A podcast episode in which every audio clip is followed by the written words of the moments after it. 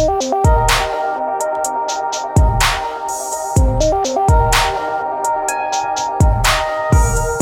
to Speak the Truth, a podcast devoted to giving biblical truth for educating, equipping, and encouraging the individual and local church in counseling and discipleship.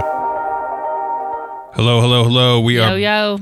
Back. We're technically not in studio. We're at the conference. Well, so- our studio is mobile. We're at the 2020 Call to Counsel conference that is several months overdue, but we are here. yes. And, uh, and live stream is working well. Praise the. Lord. That's exciting. yes, it is. It's very good. Whoever listens to this and is tuning in, uh, thank you. Thank you for sticking with us. It's been so good so far, right? Yeah, it really has. I mean, Especially the panel discussion since I led it. yeah. And I didn't, yeah, that was embarrassing. What your little joke on how many books that Elyse has published? I don't know. Was that a successful joke or was it a fail? Well, the fact that you stalled out on it, Yeah. like how many books I was committed to the joke, but like, at the expense of the fail? Oh gosh, so nerve wracking. The fact that I was even sitting next to her was like incredibly intimidating. Did you feel like Lee, you're among your peers? You and know, but here, mentors? here's what I've noticed though, man. She is, I mean, she's just teaching back to back, and just obviously as a woman of the word, um, to have women who model that for us is such an encouragement and a blessing. So obviously we love her as an ABC partner, but it's just been just awesome just watching her lead out and just all the truth, man. She's not shying away. She is, she's hitting us, isn't, isn't she, with the gospel and being real. She's very transparent, and so it's been it's been pretty cool. But anyway, enough of all that. Watch watch all the videos back, um, and we at this point have covered the counseling through the Psalms, and so we invited John Henderson. yeah, John, long overdue. Yeah, sitting here on this has been microphone. too long. Yeah, we to be asked him. We you. Asked him the first conference, by the way, everybody in 2019, and he was like, "You passed the torch to Lee, right?" You were like, "Oh, Lee can talk about depression because he was on the track with you." Oh, I can't. I just can't remember. We were trying to talk. Have I been on this thing before? Yeah. Maybe that was This the one is- shot. You were in the room, but I you were not on the mic. Yeah, Okay, yeah. So this is your first one. So we're Yeah. thankful to have you. I'm sure no one's, um, everybody's familiar with you that's listening. John's the author of the Equipped to Counsel book. He's also um, on uh, the board member of the Biblical Counseling Coalition. And um, what else do you want people to know? and also board member here with ABC. Yeah, You serve on the board absolutely, of of Association of course. Biblical Counselors. Yep. Yeah, regular tender here at the lead pastor in Arkansas. So associate pastor, sorry? University Baptist Church Yep. in Fayetteville, Arkansas, overseeing the counseling family ministries there of the church. And yeah, pretty new to that position in the last month. Before that was at Del Ray Baptist Church in Northern Virginia in Alexandria, serving over the counseling and equipping and care ministries there at Del Ray. So yeah, good to be here with you. That's awesome. Well, we uh, had our pre conference this year. Has ABC ever had a pre conference? I was trying to think about that. There was a time, yes, in the past Okay. we had different pre-conference times. Yep. Okay, okay. I wasn't for sure, but that was one of the things when I joined the ABC team. I was like, we need to have a pre-conference because, man, when you check in these three days, you just want to glean and learn as much as you possibly can. But one of the things that I always wanted to really learn more when I left some of these uh, counseling conferences was how can I just give me some scripture, give me some nuggets of how to use the word in the actual counseling room. And so when we were talking through like what book of the Bible would be great to launch a pre-conference for the ABC, it was the Psalms, obviously, right? And lamenting and and just um, obviously filled with emotions, and obviously there's just so much fruit at the end of the day. And so John, Elyse, and Lee Lewis led us uh, out this morning in get walking us through certain scriptures and revealing the truth, but then obviously how to apply it to our life and use it in the counseling room. But going into that, as we tied it in, knowing that this was coming up, obviously initially in April, but now here we are in September. ABC wanted to create a resource to put in your hands because at the end of the day, there's 150 Psalms. So three pre conference sessions just isn't going to be enough. And quite honestly, it's only going to get us hungry for more. So I came up with the idea of creating a booklet here that and asked a lot of ministry partners to say, hey, could you just take a Psalms and write in this particular template? What is the psalms right? Kind of the overall thought process here in that in that psalms. How would you use this in a counseling session? And then how would you use it after the session for like homework? And um, i'm just i was so um, encouraged by the outpour of our ministry partners who um, who submitted a, uh, a psalms for this booklet. And you know quite honestly i didn't even say hey i want to cover all the psalms. Some of them even wrote duplicate psalms. But what i loved about that was the fact that now as you guys read it when you get this book and you read it it's so cool to see how there's actually three different people who did psalms 21 how they took the same template and they use the Psalms in three different ways of how to use it in the counseling room, right? So I, I, I wanted to leave that in there. I don't want to just do one. Like, let's show the versatility. Well, just really the fruit of God's word, right? And how Yeah. we can multiply use it. But anyway, so just a few people, just, you know, um, those of you who like Garrett Higbee and, and Deepak and Jonathan Holmes. Um, we got Brad Hambrick in here, uh, Greg Wilson, obviously John Henderson uh, Amy Baker. Um, I don't know, man. There's just so many people. So Mark Shaw and um, a lot of our training center ministry partners. And so this is a book that you can purchase on ChristianCounseling.com, and it's just filled with lots of psalms for you to not only grow as a counselor, but to know how to use the psalms in the counseling room. So John, now that you're on the podcast with us, what are your just obviously you taught on psalms this morning, and you were a huge contributor to this book. Talk to us. Yeah, I mean, praise God for this. Even looking down and seeing all these psalms and authors that have walked through various psalms and then given us a resource to use in the counseling room. Yeah, I mean, you look across the centuries of the church, and if you were to accumulate the volume of things that has been written on the psalms, Yeah. not just the number of commentaries, the number of devotional, the number of sermons that have been preached. I mean, it is tens of thousands of reflections and just wisdom that are drawn. There's just something, I think, especially if there's suffering, if there's pain, if there's heartache, if there's broken relationships, if there's confusion about the world in which we live, there just the things that counseling tends to start with that brings people for ministry. The psalms just seems to jump straight into it mm-hmm. without a warm-up. Just open into the psalms and you can just begin in any number of them and see okay what this author of this psalm is crying out is the thing that i feel. Mm-hmm. This is the thing that mm-hmm. i'm thinking. This is what i'm facing. And then what's so beautiful about it and it's it's to god. Mm-hmm. And it's from god. And so there's the psalms just naturally models for us a godwardness to our prayers, a godwardness to our thinking, our godwardness to what we do with suffering and pain. And so, it, therefore, it's natural that it would fit in the thinking of every biblical counselor. A, a growing familiarity with the Psalms, delight in the Psalms, application of the Psalms, and just learning how to go into the Psalms with those who seek counseling and care from us. And so, yeah, super encouraged by this resource. Really thankful for it. Yeah, thank you for that. Well, Michael, what are your thoughts? Well, my initial thought is, you know, just to, to what John's saying uh, with the Psalms, it's it's like when the baby comes out of the womb just, crying, like it just life hits that fast, and Psalms don't waste any time just talking about the reality of life. But the beautiful thing about it is, right out of the gate, it has this interpretive lens in which th- the three of you guys this morning uh, really kind of alluded to that that theme of struggle and even having those uh, vulnerable moments of struggle and crying out to God, whether it's struggling in our faith or just the reality of the wicked prospering around us. Um, just those different things. I mean, even when John did Psalm 73, you know, I mean, he did one of my favorite Psalms and he brought something there that I just, I hadn't seen before. You know, and um, Is that really your favorite Psalms? one of my favorite? Songs. One of them. Yeah. Oh, okay. Well, the fact that that my heart and flesh may fail, but He is my portion forever. That's one of my favorite Yeah. verses. Um, because what it does is it just reminds me of, of my frailty, you know, and that He really is my portion. And the the reality, which I think was your sixth point to to walk away with, is man.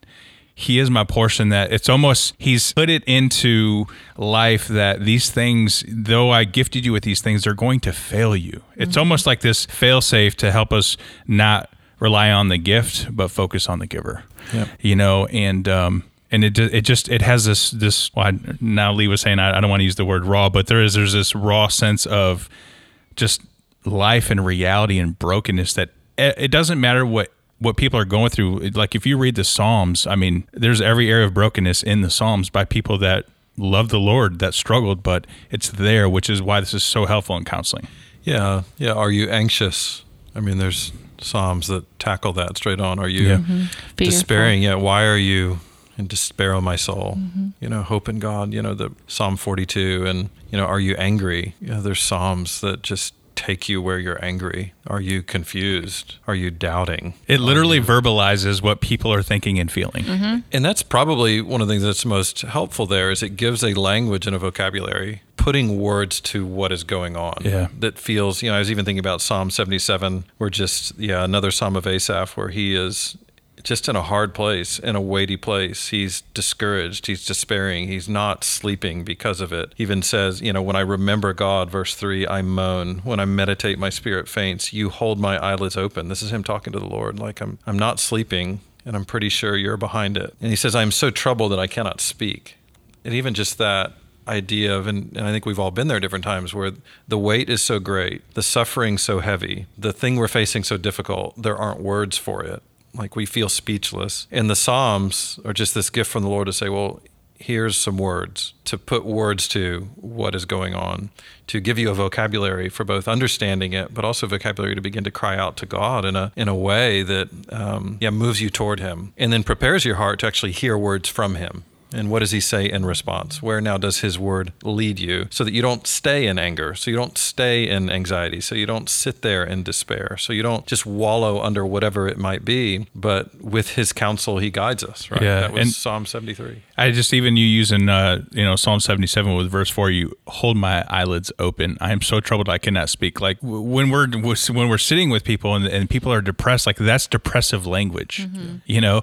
And so we literally can go to this psalm specifically, that very verse, and have a conversation about depression, and we can enter into that with them. We may not, you know, be able to fully understand it but to your point there's language here where we can see that yeah that sounds very depressive like let's talk about that Yeah, and it's the Spirit of the Lord that is inspiring Asaph to say this. And the irony of it, I'm so troubled I can't speak, is what he's saying. But that there's something deeply comforting to someone struggling in depression with God knows what's going on. Mm-hmm. He understands this. He even has words for it. And in the weight of this that drives you to speechlessness, isn't it encouraging you to know that God like has already given you words for that has already put it in his book that this is part of the human struggle part of human life that he's not looking at you just scratching his head going what is wrong with you what's happened but rather he he very much knows exactly where you are and exactly what mm-hmm. to do with you in the middle of it And Jesus even reassured that very truth. You will struggle. There will be trial and tribulation, like, period. Like, that is the reality of life. Not a lot of this get out of it quick, deliver me quickly, Lord, sort of stuff, which is, you know, part of the trusting the process of sanctification. You know, there's one of the conversation points I think earlier, just in passing, that I heard you guys talking about, which was really good. Just this this reality of suffering and uh, long suffering, and just the reality of that. Like we don't think of God as, you know, why does God allow evil and all these things to happen? Well, like He can't stand it, but He's He's accomplishing something through it. Like, we actually get to enter into that. Yeah, yea, though I walk through the valley of the shadow of death, I will fear no evil, for you are with me. And so there's this comfort, both personally, that okay, in in any dark situation, the Lord is with me. But also, that's been true for every single saint that's ever lived. Right.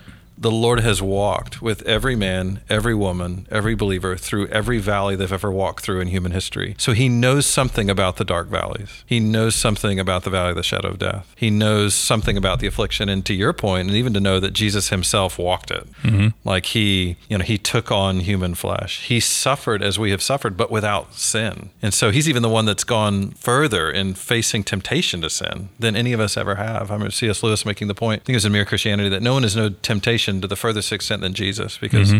Most of us in our weakness at some point give in. And usually when you give in, the temptation abates. And the more you resist, the stronger the temptation often grows. But grows. doesn't Hebrews talk mm-hmm. about that? Like, we, none of us have suffered Good. to the point of death like Jesus has. Yeah, he's gone the full, all the way to the end, but he's endured temptation to the very highest and Right. never given in, which means Right. he's known temptation to a mm-hmm. greater depth than we've ever known. And yet he goes to the cross and suffers the penalty of sin in our place. And yeah, he's suffered to the point of death for for our salvation. Uh, I think, that's the question that the author, you know, asked. Like, which of us have, you know, resisted evil to the point of death? yes, and you're striving against it. yeah. And the Psalms gives us that language, psalm after psalm after psalm after psalm after psalm. So yeah, it's good. Yeah. Well, I love how the book is structured because obviously there's a lot of writers here. I've been saying the word obviously a lot. Obviously, Yeah. Why do I do that? It's like this new, I just developed this word and then I say it all the time. that's Praise- assumption praise God language. that it's so Very clear to you. randomly. I guess. But then when you say Like, it, it I can be realize it, condescending to I'll- other people. I realize it, but I'll reiterate it for your sake. Okay. Yeah. You've got to help me eliminate that word. Obviously. Anyway. Well, that'll help. Uh, yeah. yeah yeah he'll be like shauna you said it again um no but what i was gonna say is the the authors here they grabbed obviously oh my goodness you gotta edit that out Nope, it's no. staying in. oh no okay so they took a psalms and they spoke to a particular uh, you know, emotion, you know, like you had talked about the anger and, and we even have one on abuse. And it's obviously very, it's very good when you're helping those that you're counseling. But one of the other things that I love, I mentioned in our panel earlier that Lee actually wrote his in the form of prayer and Brad Hambrick took it um, another route and where he took his Psalms and he actually like wrote it out for them. And so you can actually see the Psalms being written out as a prayer.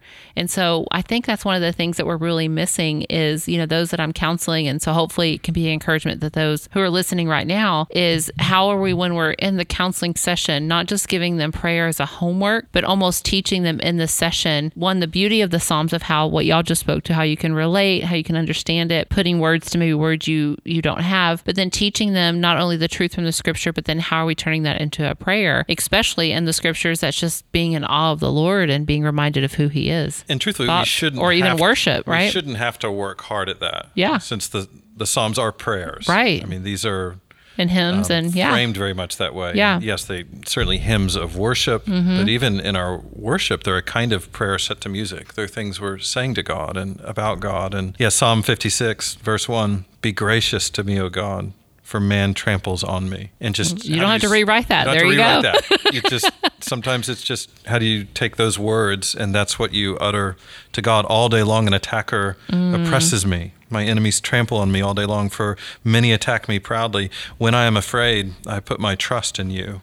And mm-hmm. even sometimes in saying that, in crying that out to God, is we realize, oh, I need to believe that. I need to live from that very kind of posture with the Lord. In God, whose word I praise, in God I trust.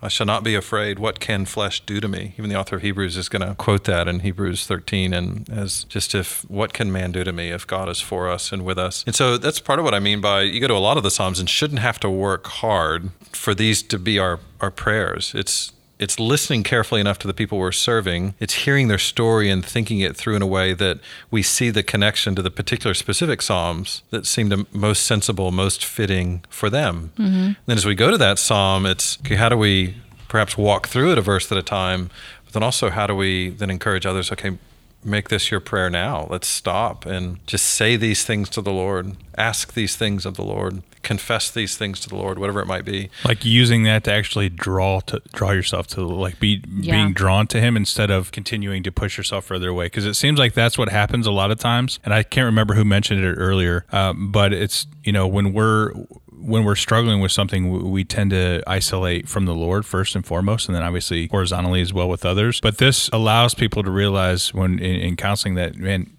like th- this is where you can actually see this person struggled with the very thing that you are, but here's the difference. They're actually taking that to the Lord and you haven't. So you can see how these people engaged with the Lord. And that's the beautiful thing is a lot of people just don't know how to engage with scripture. They feel like it's this ethereal spiritual thing when it's so practical and so full of reality in life. They just simply need to see it. And to your point, there's just certain conditions under which we tend to run from the Lord rather than from to Him. And, and one of them, and perhaps the most common, is just when we've sinned. Yeah. Or when we've in Get that Genesis way, 3 mode where we run. we run, hide. we hide. And so to think about Psalm 130, where this psalmist is going to cry out to the Lord from that very place mm-hmm. of being trapped and caught in his sinfulness. And he says, Out of the depth I cry to you, O Lord. And if we read down through the rest of that psalm, we realize, okay, those depths are the depths of sin. He says, you know, Lord, hear my voice. Let your ears be attentive to, to the voice of my pleas for mercy. There's the first tip off of some of what he's talking about. He's asking for mercy.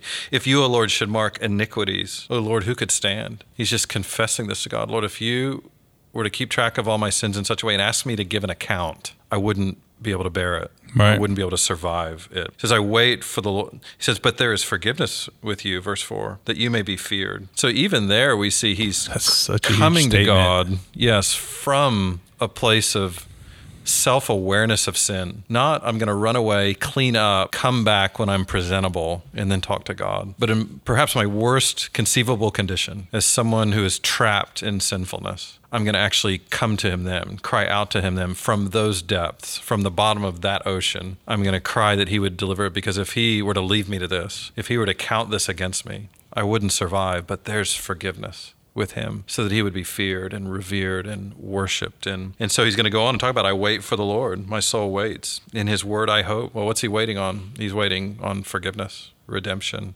God's mercy God's And grace the full show up consummation of it. and all that and he knows it's coming. He trusts in this God because he's even going to turn at the end of, the, of Psalm 130 and call all of us, "Oh Israel, hope in the Lord." From this time forever. So, all of you saints, hope in Him. Don't hope in anything the world offers. Don't hope in your own efforts. And so, to your point, even in in the worst possible moments, when all of thing in us wants to sort of run away from Him, the Psalm says, "No, no, run to Him. Run to Him with these words." Like there's nothing you can go and accomplish to get yourself prepared and ready to come back to him because he actually holds forgiveness. It's his ability to offer. Yes, whatever. Not yours. Whatever fig trees you're about to sow together. Yep. Or fig leaves, they're, they're going to shrivel up by the end of the day. Whatever Yep. tree you think you're going to hide behind, it's not going to be wide enough. But praise God, you, you don't need either of those things either a tree, that tree, or fig leaves, but you need Him. And that's the beautiful thing because that's what's happening. I mean, Wow. you know, Elyse mentioned it with the proto evangelion earlier in the podcast, but the reality is, is they they had from their own works, right? Um, that they could actually hide themselves and cover up themselves, but God went to them and said, "Where are you?" Right? And the the reality of that is He offered to clean them. You know, you see that in Isaiah six as well. But just this reality of you, you there's nothing we can do to to fix it. Nothing. And that's what's beautiful about the Psalms is just like in which, by the way, John, just the fact that I'm sitting here with Logos and you're just flipping your Bible is awesome. Like you got all these Psalms just in the just in the back cataloged, man. I'm impressed. I love it. um, but no, just seriously though, it's it's just I, I mean the Psalms are just unbelievably rich with forgiveness and mercy and grace, and we think that we always find that in the New Testament. It's just mm-hmm. interesting. And I even see that in churches where they spend so much time in the New Testament mm-hmm. and they, they, they just sleep on the reality of the Old Testament and how much soul work is actually done in the Old Testament for the saints. Yep. Mm-hmm. Just, Yeah, they're they're all looking to the same thing we are. yeah. They're looking to to the promise of a Messiah, to a Savior who's gonna yeah, to the seed of woman who's gonna crush the serpent's head Yeah. from Genesis three, to to that one that God is gonna provide as a sacrifice and all the sacrifices, all the offerings, all the it's all anticipating Yeah. his coming. Even what happens there in the garden, right in Genesis three, where God's going to strip their fig leaves away and cover them in the animal, uh, in the skin of an animal. You His work, not theirs. yeah, you don't get the skin of an animal without killing an animal. Yep. And so it's it's not the fur. He's not shearing a sheep. It's Yeah. It's Yeah. the skin. Yeah. And so blood is shed that day. Yeah. It's just not theirs. Yeah. Some something dies, mm-hmm. but it's just not them. yeah. Some blood was shed in order to cover you. Right. And so there was and- that's going to echo all the way through the Old Testament. Yep. That's just anticipating his coming. They're all looking to it, waiting for it. Um, even things that David's going to say in Psalm 51, kind of to your point of just grace throughout, you know, the Old Testament, where he's going to say things like, "Wash me thoroughly from my iniquity, cleanse me from my sin, for I know my transgression. My sin is ever before me. Against you have I sinned." He's going to say things like, "Purge me, let me hear joy and gladness. Hide your face from my sins. Blot out all my iniquities. Create in me a clean heart. Renew a right spirit in me." I mean, these are things he's saying a thousand years before Jesus comes, but there's no way this is going to happen by anyone other than the Son taking on flesh and doing it for him. And so, yeah, there's, there's, yeah, That's very sanctifying language right there. yeah, we could go all day, right, in the Yeah. Old Testament, seeing how grace, mercy, gospel, and it's all building. And that's the applied. The, that's applied theology. He's calling on God to apply that to his soul. and it's and it's the only thing he's Yep. he's hoping in at this Yeah, point. Because he's got nothing left to to to lean on. It's ah, I feel like after this podcast that everybody's going to move to Arkansas so they can be under your Well, don't leadership do that. and learn from you, Stay where, right? stay where you're at. Bless your church. My husband's totally man crushing right now. uh, I just I love getting on the podcast and just talking Scripture. truth Scripture. and just Yeah. yeah, it's so edifying. That's good. We need more of these podcasts, right? I even wonder if we should do a podcast for like a Psalms, have some of these that, you know, some of these authors who wrote this and just walk us through why they chose this scripture and then Have a psalm series. Yeah, verbally talk about how they would use it in a counseling room. Right. Yeah. It's really good. I love it. Yeah, God didn't put it in here for no reason. Of course. Like yeah. he, yeah, he obviously. obviously.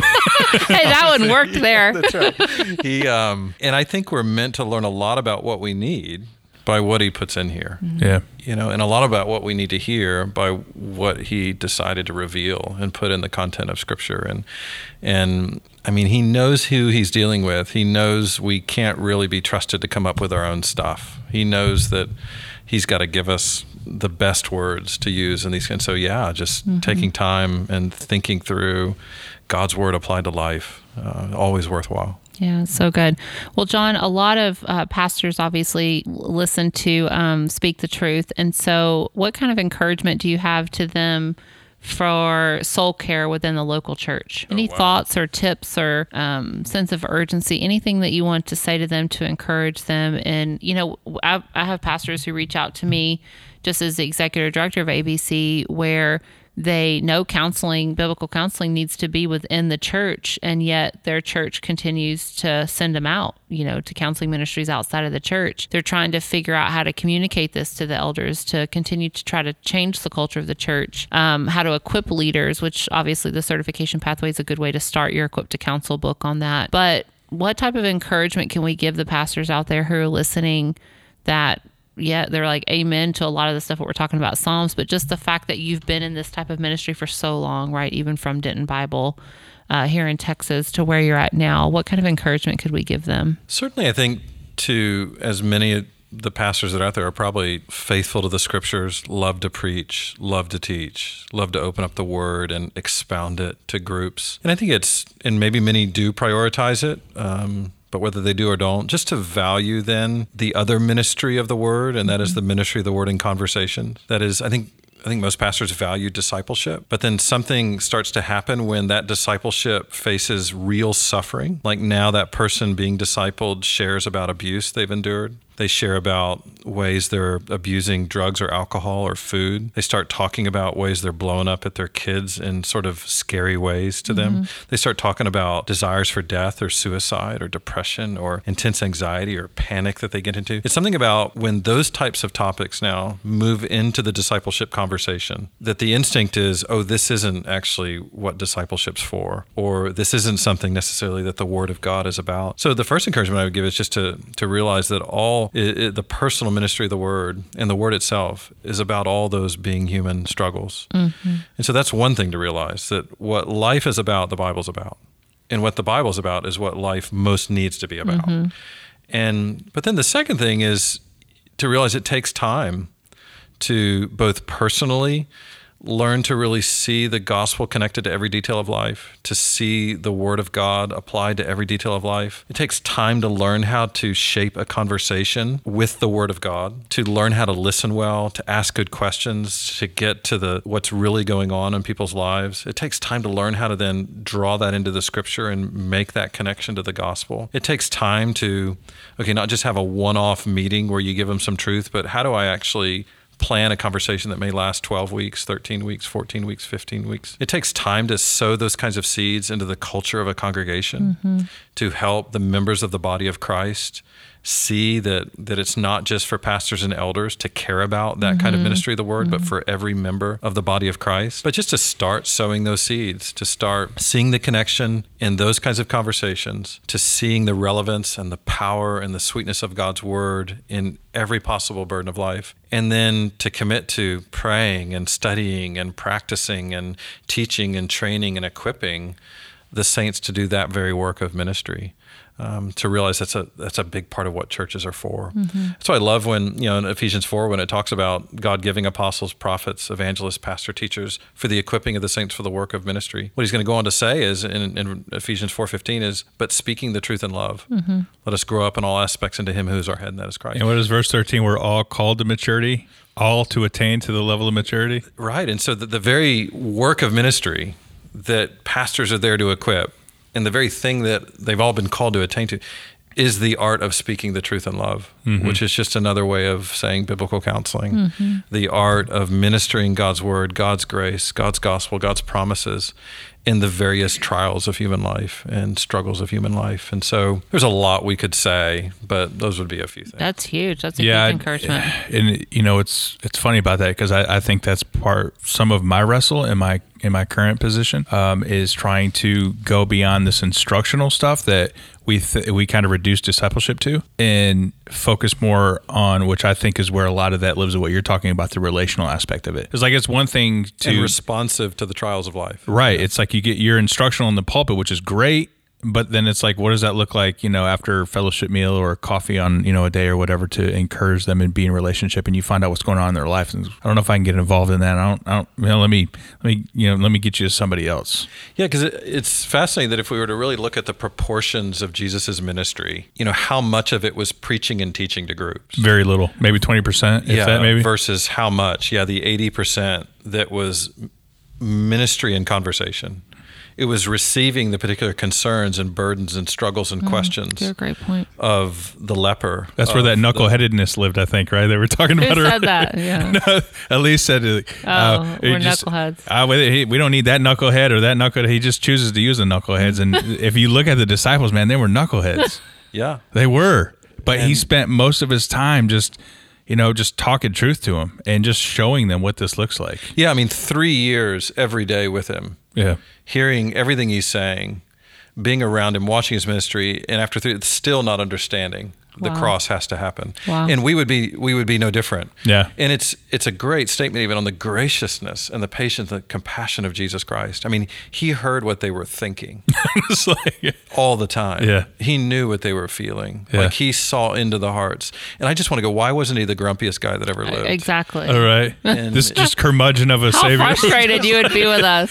But what a testimony Wow. to just his Yeah. patience and his Yeah. kindness and his mercy, and that yeah, these are the the men and the women he's going to take along. Mm-hmm. These are the ones he's going to use to build his church. Mm-hmm. These are the one he's come to to redeem, and Yeah. then and just that he was and he's not ashamed to call them brothers.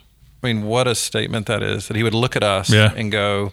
Not ashamed to identify with us, to call us brothers and sisters, to say, This is my family. Yeah. You think of that image of, are there members of your family you might Yeah. not be too quick to own Yeah, publicly. that you don't even you like maybe see him once a year because you're just so embarrassed to be around him. and yeah, and here's Yeah. Jesus that says, "Yeah, I'm not ashamed hmm. to call them family." Yeah. Like and so even yeah, in all it's in all those conversations, in all those one-on-one interactions or one to small groups that we really even see the wisdom and the faithfulness of of Christ and his word in conversation.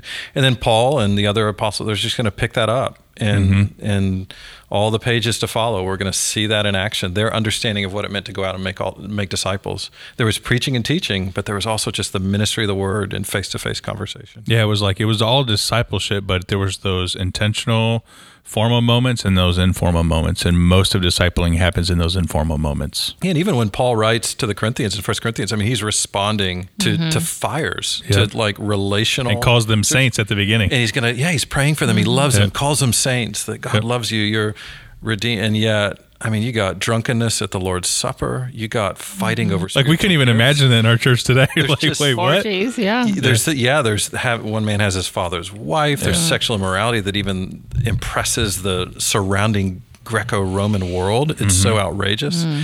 And and yet yeah this is who paul is interacting with. This is who's going to go visit. And so the bible is not allergic to the struggles of human life into Right. the worst of our burdens in fact moves toward us with real hope with real Yeah. grace No, that's encouraging. That's so good. Well, John, thank you for joining us today on the podcast. And we need to have you on more often. So, hint, hint, we need to call you in. Obviously. Right? Obviously. Yes. Well, thank Would you love guys for uh, tuning in to Speak the Truth. We will see you next time.